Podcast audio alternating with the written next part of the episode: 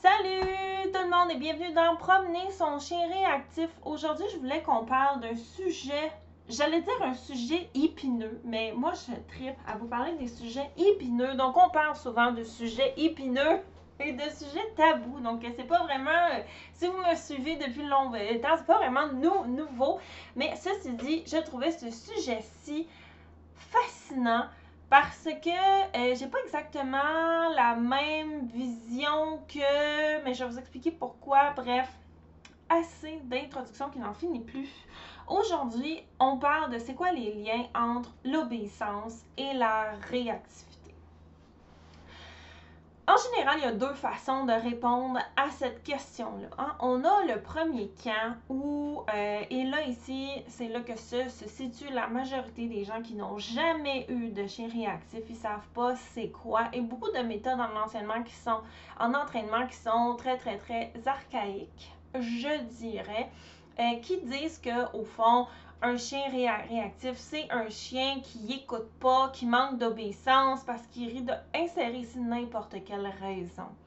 Et euh, comme je le disais, souvent cette vision-là hein, de la, de la, du chien réactif, qui est un chien qui est mal entraîné, euh, comme je vous le disais, ça vient de gens qui n'ont jamais eu à, qui ont jamais vécu avec ce problème-là. Parce que c'est facile, si toi tu as un bon chien ou si toi tu as zéro chien, tout ce que tu vois des chiens, c'est ce qu'on voit dans, les médias, de penser que le chien euh, qui a de l'air incontrôlé et incontrôlable, que quelqu'un a parti, comme dirait mon arrière-grand-mère, à essayer de retenir, c'est un chien qui, a, qui n'est pas entraîné, hein, si on l'a jamais vécu.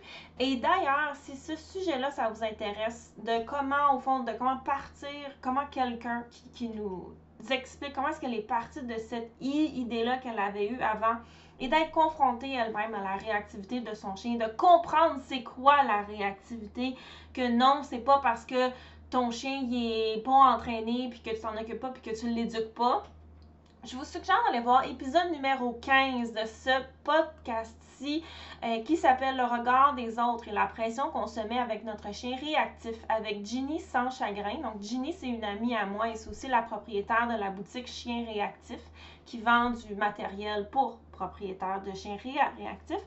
Et elle parle de justement tout ce cheminement-là, au fond, qu'elle a fait, comment elle, elle avait toutes ces pensées-là avant, et de se ramasser à, être confrontée avec la réalité hein, qui fait son pleine face lorsqu'elle a eu son euh, premier chien réactif et de faire Oh, ok, c'était ça finalement. Donc ça ici, c'est comme le, premier camp, là, ceux du monde qui savent pas. Et on a aussi un autre camp qui est tout aussi extrémiste, à mon avis, à moi, qui fait que non, il n'y a aucun lien, puis l'obéissance n'a aucun lien avec la réactivité. Et je dois vous dire que je suis d'accord avec ça, mais pas à 100%. Donc là, ici, on va le dire très clairement. Un chien qui est réactif, ce n'est pas un manque d'obéissance. OK? C'est pas parce que le, chien il est mal éduqué, c'est pas parce que la personne n'a fait pas la bonne chose avec. Non, non.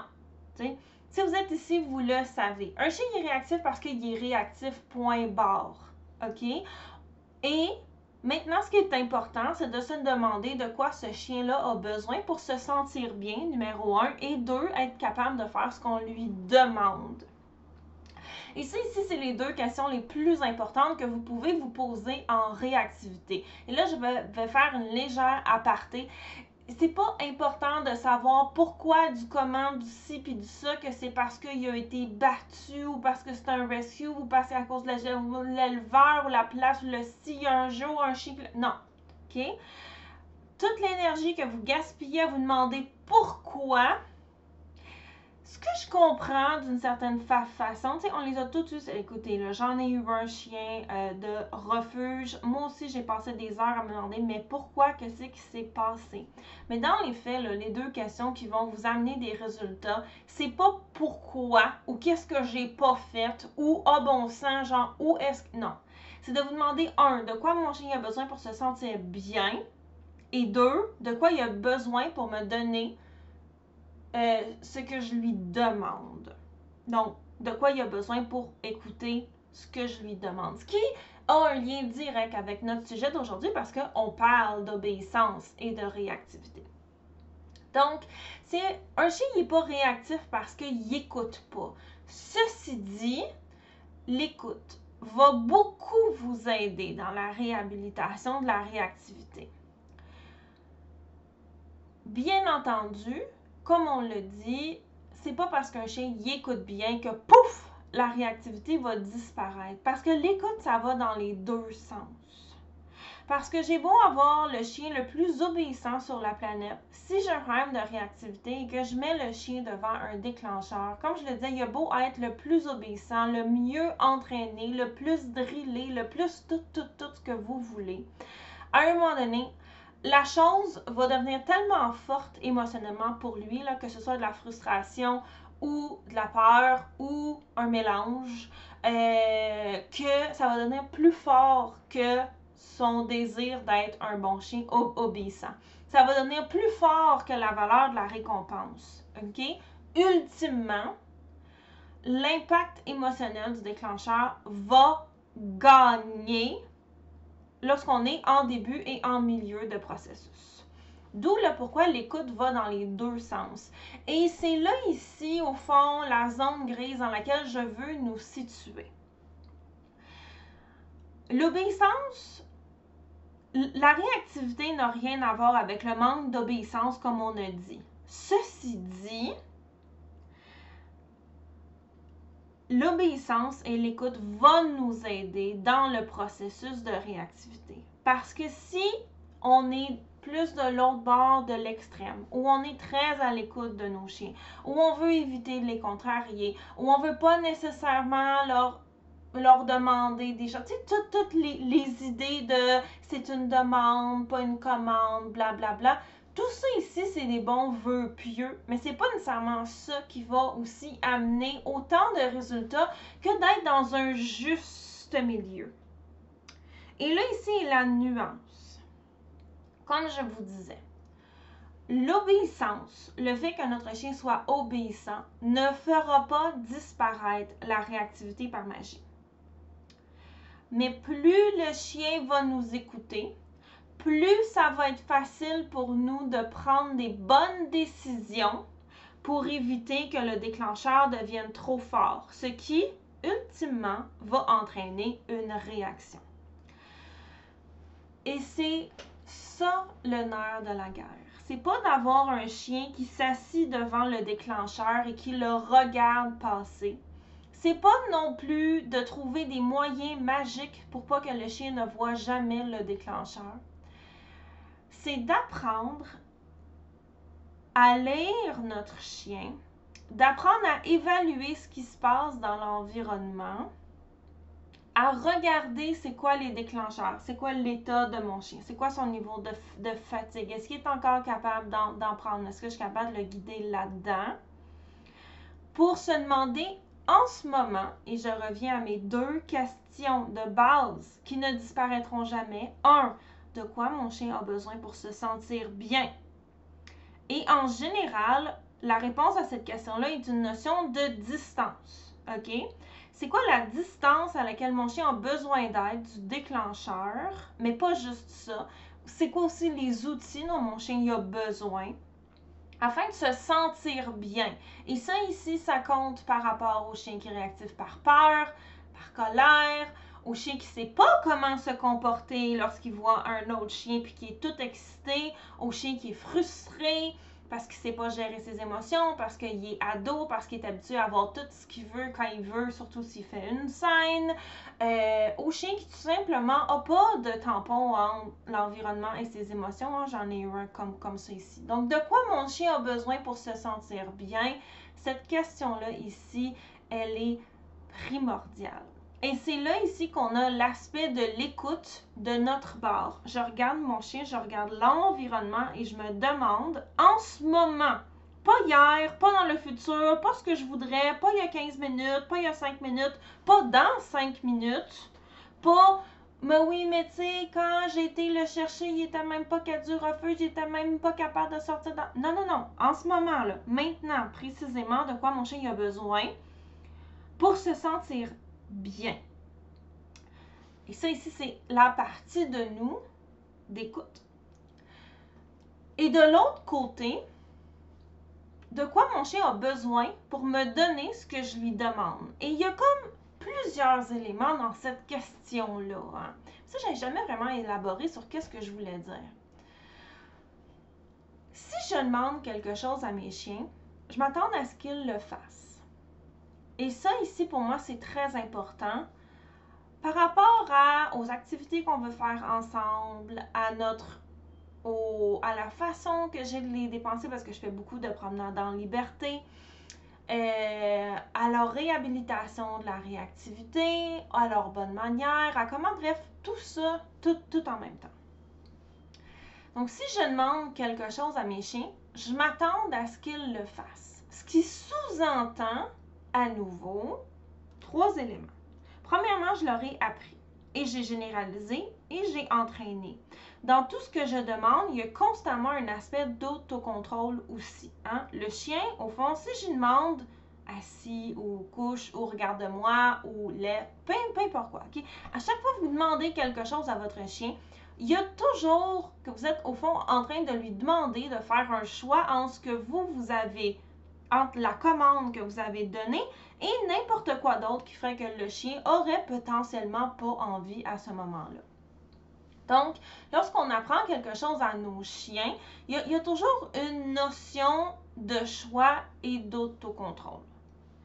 Et ça veut dire aussi que dans mes donc comme je le disais, mon chien il sait ce que j'ai demandé avant que je lui demande. Je ne vais pas arriver devant un déclencheur puis commencer à faire des entraînements que mon chien n'a jamais vu jamais avant puis à lui demander d'avoir un comportement impeccable. Si vous avez jamais pratiqué de votre vie un assis-reste avec votre chien, puis que vous vous rendez compte que votre chien est réactif, puis que vous lui demandez de s'asseoir quand il voit un autre chien, mais que vous avez même jamais pratiqué cet exercice-là en dehors de votre salon, ben c'est sûr que votre chien va échouer. Euh, vous avez demandé le, niveau peintre, la joconde de l'exercice de dessin. Il est à peine capable de, de gribouiller des oiseaux en faisant des M. On va se calmer, là. Comme la, la marche est beaucoup trop haute. Oui, je suis en train de suivre des cours de dessin en ce moment, raison pour laquelle cet exemple-ci m'est venu en tête. Donc, comme je le disais, mon chien ici d'avance qu'est-ce que je, euh, ce que je veux, qui je l'ai entraîné. Et ensuite, comme je le disais dans la question de quoi mon chien a besoin pour être capable de faire ce que je lui demande, je vais évaluer aussi est-ce que mon chien, est-ce que c'est le bon moment de demander X? Parce que, disons là, OK? Ah, ben, D'ailleurs, dans mon, dans, mon, dans mon groupe, j'ai, il y a une membre, une étudiante avec un chien adolescent et la chienne, elle était lousse et la personne l'a rappelé et la chienne a, réfléchi hein, à la question. Ils font, ils font tous à l'adolescence et a décidé, sais-tu quoi? Ça me tente pas. Elle a regardé sa maîtresse, elle a regardé euh, ce qu'elle voulait faire et son choix était très évident. La demande ou la commande, hein, elle n'en avait rien à cirer, elle est retournée faire ce qu'elle voulait faire. Donc, dans un cas comme celui-là, le choix du chien a, été de désobéir. Maintenant, c'est sûr que si, par, exemple, euh, je, ne sais pas moi, il y a une marmotte, un écureuil, un chat, puis qu'on rappelle ce chien-là, ben, on lui demande de faire un choix. Donc, dans un cas comme celui-là, le choix, est vraiment difficile l'entraînement, le point numéro un, n'est pas au point où on est rendu à faire cette demande-là. Donc, si je lui demande, je suis en train de la mettre en situation d'échec. Tout simplement. Donc, je suis en train de prendre mon entraînement puis de le flusher par la toilette. Et c'est pour ça que la compétence d'être capable de demander la bonne chose au bon moment, elle est vitale. Et ça ici, ça semble ne rien avoir à voir avec la réactivité, ne rien avoir avec la réactivité, mais ça a le rapport avec l'écoute et l'obéissance. Savoir quand c'est ou non le bon moment de demander quelque chose par rapport à là où est-ce que notre chien est rendu dans son entraînement. Si je le sais que mon chien ne m'écoutera pas si je demande X, puis que je lui demande la personne qui s'y connaît pas en entraînement va se dire, ben là, il faut bien qu'il m'écoute, alors que la personne qui est plus avancée en entraînement va reconnaître, si je demande ça en ce moment, il le fera pas parce que la tentation est trop grande. Puis tout ce que je vais apprendre à mon chien, c'est à pas m'écouter. Donc, je suis mieux de faire autre chose. On n'a pas dit de laisser faire, on a dit de faire autre chose, ce qui nous amène à la troisième chose si je sais que mes deux éléments, mon chien le connaît, c'est tout entraîné par avant, mais je regarde mon environnement puis je me dis, il, ne sera pas capable de le faire si je lui demande. Le troisième élément, c'est de se demander qu'est-ce que je pourrais faire afin de changer, manipuler mon environnement, afin ou mon chien, afin d'avoir ce que j'ai besoin dans la bienveillance pour mon animal, bien entendu. Hein? Si je vois un déclencheur, puis que je demande à mon chien de me suivre en laisse courte en faisant une marche au pied, là, OK? Avec focus, OK? Je sors un exemple de même, OK? Ça ici, c'est un, c'est un exercice d'obéissance qu'on utilise dans une situation de réactivité. Donc, à chaque fois qu'on demande quelque chose à notre chien, on est en train de lui demander de faire un choix entre nous ce qu'on veut et ce que lui il voudrait en espérant que les deux se conjuguent. Moi là quand j'entraîne un chien là ce que j'essaie toujours de, de faire c'est que ce chien là comprenne que la chose que j'ai demandé ultimement c'est ce qu'il veut. Donc c'est sûr qu'il va m'écouter dans un cas comme celui-là.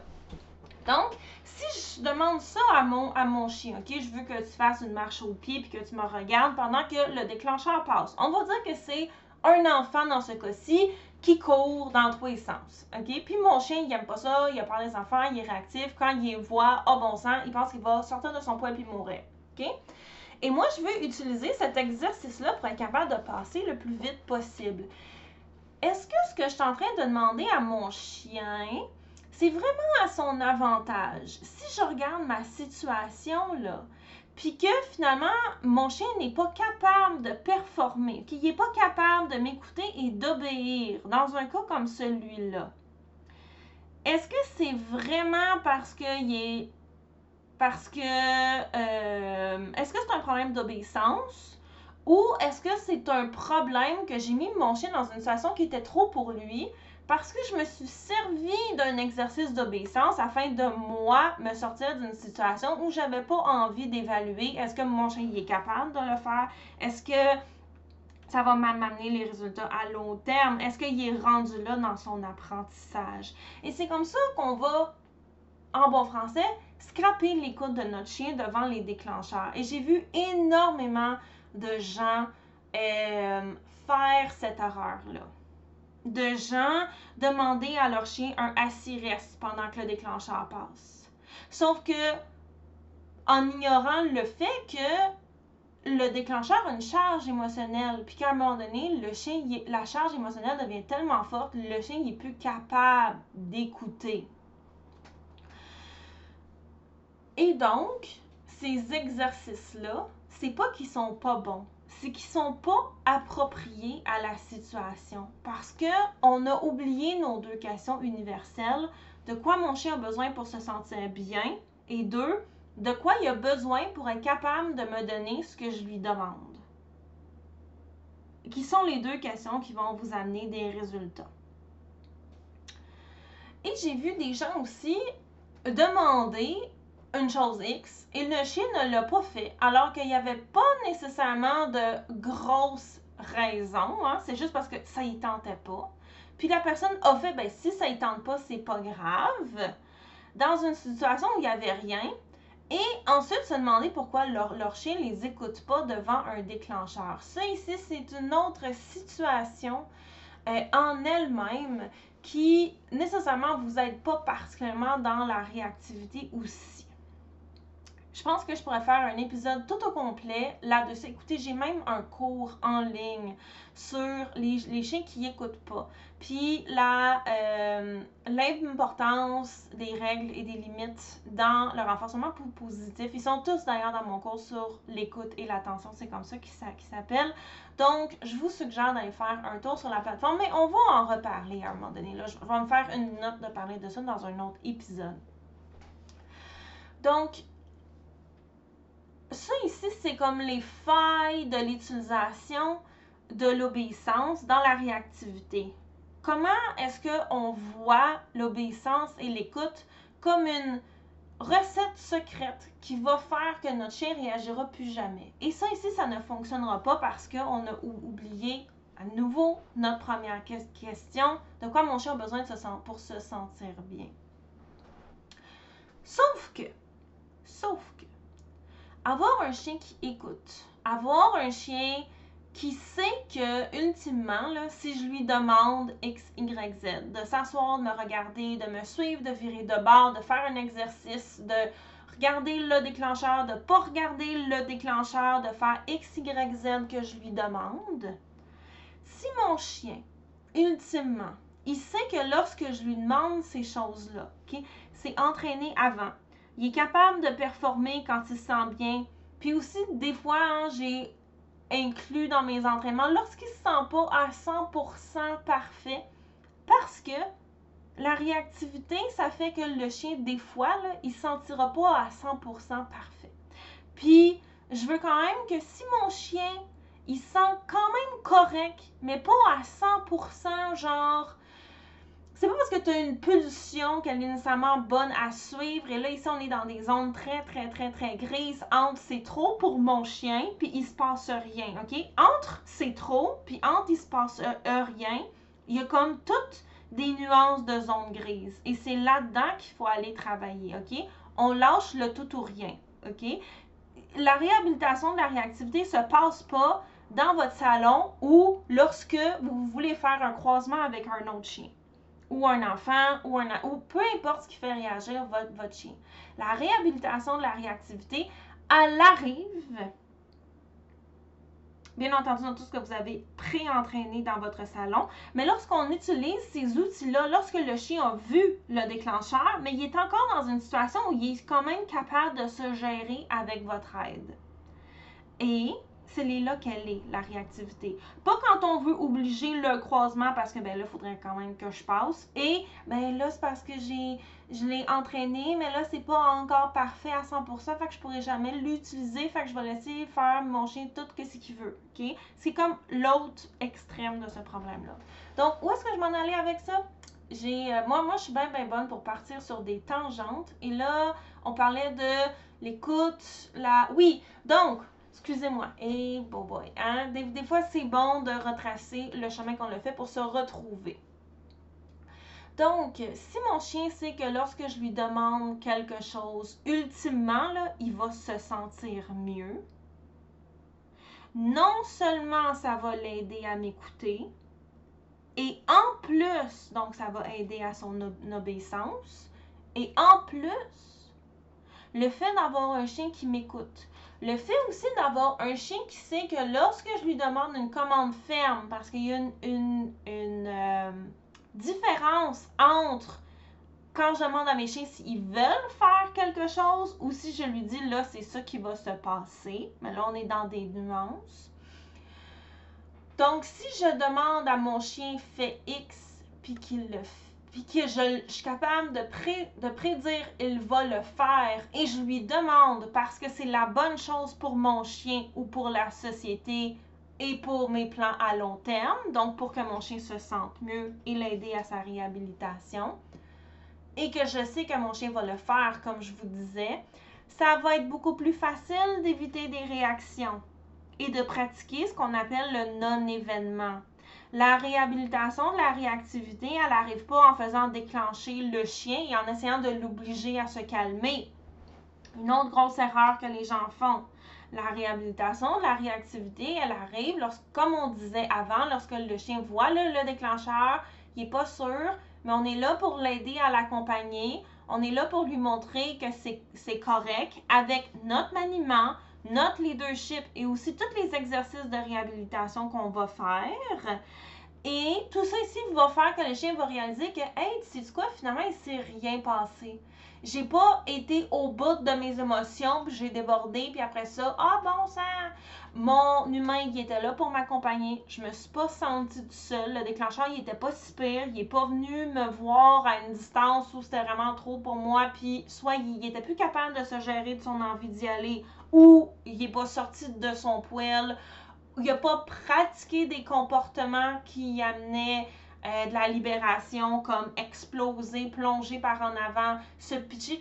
J'ai vu du monde avoir des chiens qui ont des j'ai vu des gens qui ont des chiens réactifs par frustration, puis à chaque fois que le chien fait le bacon pour aller voir les autres chiens, ben ils vont avec eux. Dans un cas comme celui-là, ben le chien veut veut pas, il apprend à faire le bacon. Donc, euh, j'ai utilisé tous ces outils-là pour aider à ce que mon chien pratique le non-événement. Et l'écoute et l'obéissance, c'est des outils qui sont dans votre poche afin de vous aider à pratiquer ce non-événement-là.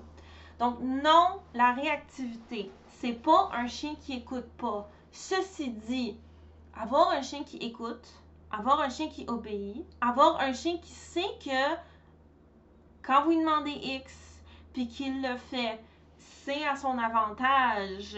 Donc là, ici, comme on disait, pas utiliser des commandes pour forcer le chien dans une situation qui est trop pour lui. Ça va vous aider à réhabiliter votre chien. Si vous avez, quand j'ai un étudiant là, qui rentre dans mon programme Mon chien réactif, euh, on va beaucoup, beaucoup, beaucoup parler de c'est quoi le niveau au niveau de euh, c'est quoi qu'est-ce que, le chien sait? Qu'est-ce qu'il est capable de faire, qu'est-ce que le maître et qu'est-ce que l'humain qui promène ce chien-là il est capable de faire aussi, afin de voir, ben, on va pallier au manque, puis après ça, on va apprendre à prendre, on va apprendre à prendre des bonnes décisions pour éviter que le chien déborde, pour aider le chien à se, sentir mieux, pour mettre le chien dans une position où il est capable d'écouter ce qu'on lui demande et progressivement, on va élargir cette zone-là. Donc, c'est ceci qu'on fait. Moi, comme je vous disais, je crois fermement qu'il y a un gros, gros lien entre obéissance et réactivité, mais ce n'est pas celui qu'on pense. L'obéissance est un outil pour aider notre chien à se sentir mieux, pas nous à continuer à pouvoir vaquer nos activités comme si de rien n'était. Mais c'est un outil qui nous aide à prendre des bonnes décisions pour notre chien. Et des fois, ça va vouloir dire que notre chien, il a envie d'aller jouer avec un autre chien. Il a envie d'aller voir le, déclencheur. Il y a des fois, là, le chien, il a envie de réagir. Pourquoi? Parce que c'est ça qu'il est habitué à faire quand il n'est plus capable de se gérer.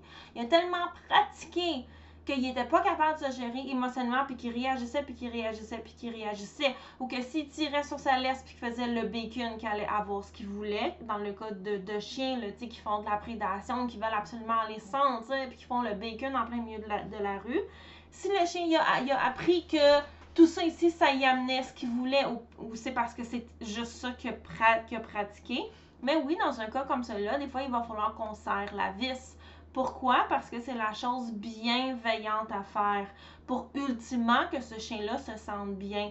Parce que même si c'est devenu son habitude d'exploser lorsqu'il voit un autre, euh, un déclencheur, parce que son excitation est trop haute, parce que sa frustration, sa colère, sa peur est trop haute et se traduit en excitation, puis qu'il est tellement habitué que quand quand j'ai des émotions, puis que j'explose, je me sens un petit peu mieux après. Ce qui fait qu'il se sentirait beaucoup mieux, pas un petit peu mieux, c'est de pratiquer d'autres habitudes. Mais au début, ça va être difficile. Ça va être vraiment difficile. Puis il va falloir que la personne apprenne à encadrer son chien de manière bienveillante pour que le chien se sente bien. Donc, c'est ça ici le lien entre obéissance et réactivité. L'obéissance va nous aider plus on a un chien qui collabore avec nous, plus ça va être facile de pratiquer le non-événement. Ceci dit, ça veut aussi dire qu'on va donner les moyens à notre chien d'être capable de collaborer avec nous. Donc, d'y apprendre ce qu'il a besoin d'apprendre, de travailler aussi avec lui à être capable d'évaluer quand c'est le temps de demander X, quand c'est le temps de demander Y, quand c'est trop pour lui. On fera pas un assirès pendant qu'il y a un autre chien qui est en train de marcher dans sa direction et que notre chien est capable de prédire que le chien va rentrer dans sa bulle, il n'est pas rendu là. On fera ça plus tard, pas jamais, plus tard. Là, en ce moment, il y a d'autres choses qu'il faut que le chien y pratique parce qu'il y a des parce qu'il y a d'autres éléments qu'il faut qu'il apprenne à écouter. Et ça ici, ça va énormément vous aider. D'entraîner aussi des trucs en autocontrôle. Ça va vous aider à, faire ce qu'on appelle des splits. Même là, si vous, l'autocontrôle, vous n'avez rien à cirer, si votre chien est réactif, d'apprendre à bien entraîner, ça va vous aider à être, capable d'évaluer qu'est-ce que mon chien est capable de faire, à évaluer aussi à quel point, parce qu'une une distraction peut être positive ou, négative. Une distraction positive est beaucoup plus facile à ignorer pour le chien qu'une distraction qui est négative, parce que s'il pense qu'il va mourir, euh, l'instinct de survie va embarquer. Là, j'ai pas dit que toute distraction positive était facile à ignorer. J'ai dit qu'elles étaient plus faciles. Pas facile, plus facile, parce que la prédation, c'est vraiment fort. Sauf que si vous êtes même pas capable d'apprendre à votre chien à se gérer émotionnellement devant quelque chose qu'il veut, genre de positif dans votre salon, vous allez avoir de la misère à apprendre à votre chien à se gérer devant quelque chose qu'il veut vraiment pas puis qui cause trop d'émotions dehors. Donc ça aussi, ça va vous aider à bien apprendre à splitter. Sauf que la grosse différence entre faire des exercices de autocontrôle dans notre salon et faire de la réactivité dehors, c'est que la réactivité dehors ou même dans la maison avec des, visiteurs, hein, c'est la même, même, même chose, c'est que va falloir faire preuve de beaucoup plus de bienveillance et de compréhension lorsqu'on gère avec des émotions qui sont trop, trop, trop. Parce que ultimement, hein, euh, oui, on va apprendre à notre chien à nous écouter quand il y a, je sais pas moi, le bol de croquettes devant lui, puis, tout ça. Mais tu sais, il n'y a rien qui va arriver s'il mange deux ou trois croquettes par accident.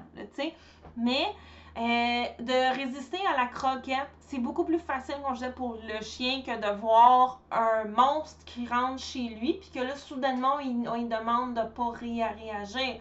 Ça ici, Hein? C'est beaucoup, beaucoup, beaucoup. Le chien n'est peut-être pas rendu là. D'où le pourquoi il va falloir qu'on fasse preuve de beaucoup plus de compréhension par rapport à qu'est-ce que le chien est capable de faire, il n'est pas capable de faire parce qu'on lui a pas montré encore, et aussi euh, par rapport à sa, euh, à, à, à la force du déclencheur. Les exercices de réhabilitation vont nous servir à diminuer la force du déclencheur.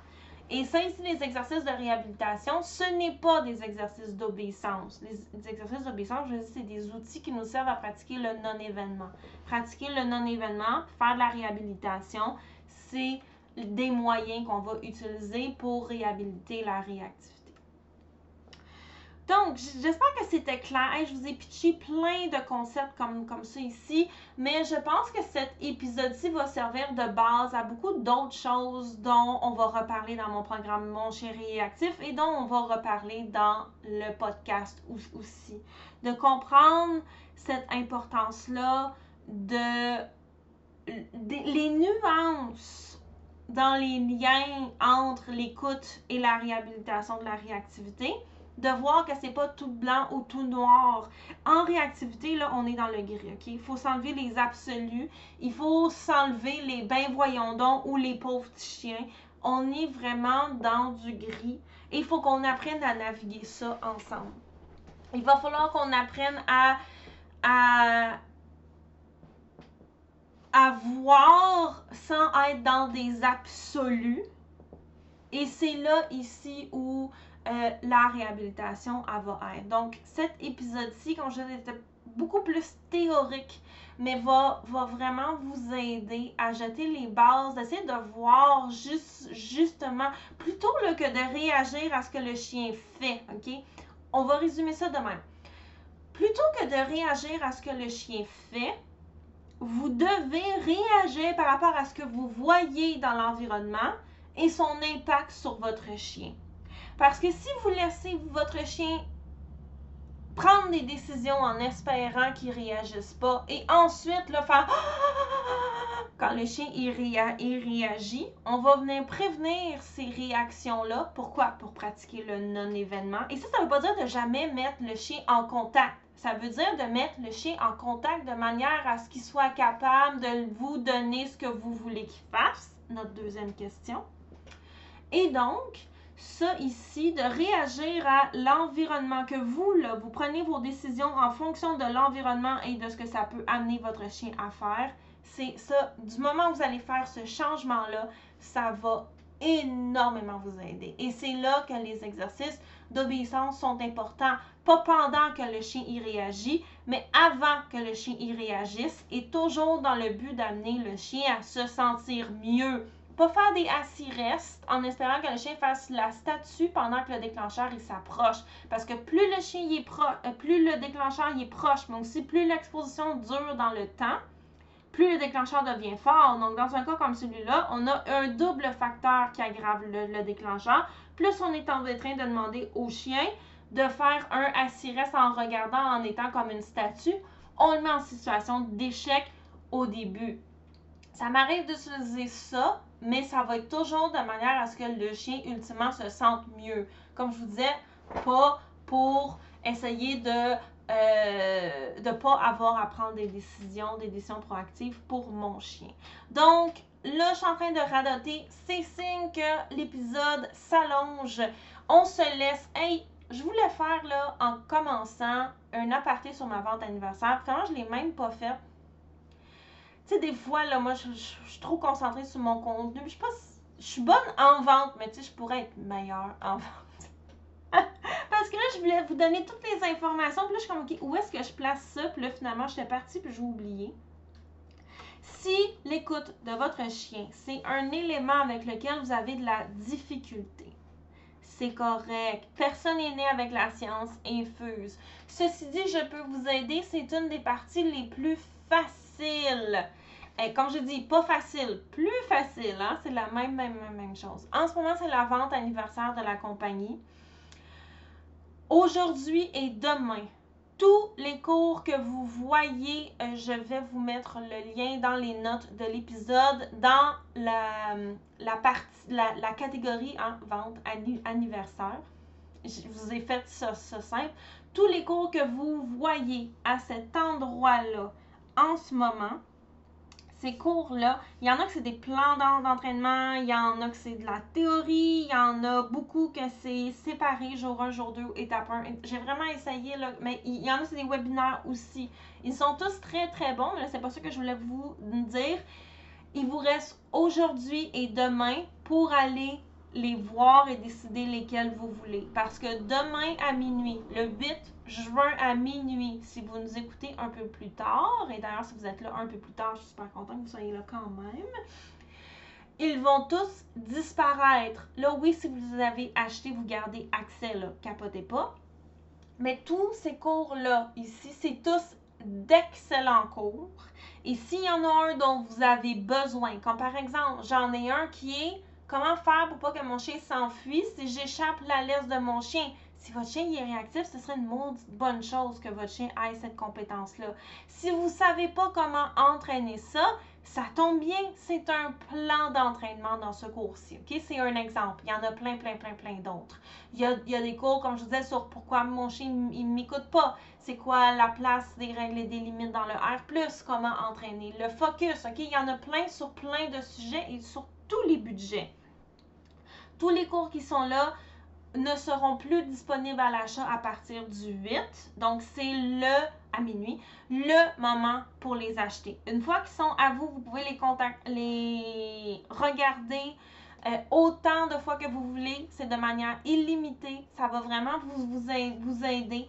Ça va vous aider à devenir une meilleure entraîneur, avoir un meilleur focus, mieux comprendre ce que vous faites, mieux comprendre pourquoi votre chien euh, agit pas toujours exactement de la bonne façon selon ce que vous pensez que vous y avez demandé, bien qu'il n'a peut-être pas compris ça va énormément vous aider. On en a même un sur l'adolescence. Il y en a sur tous les sujets.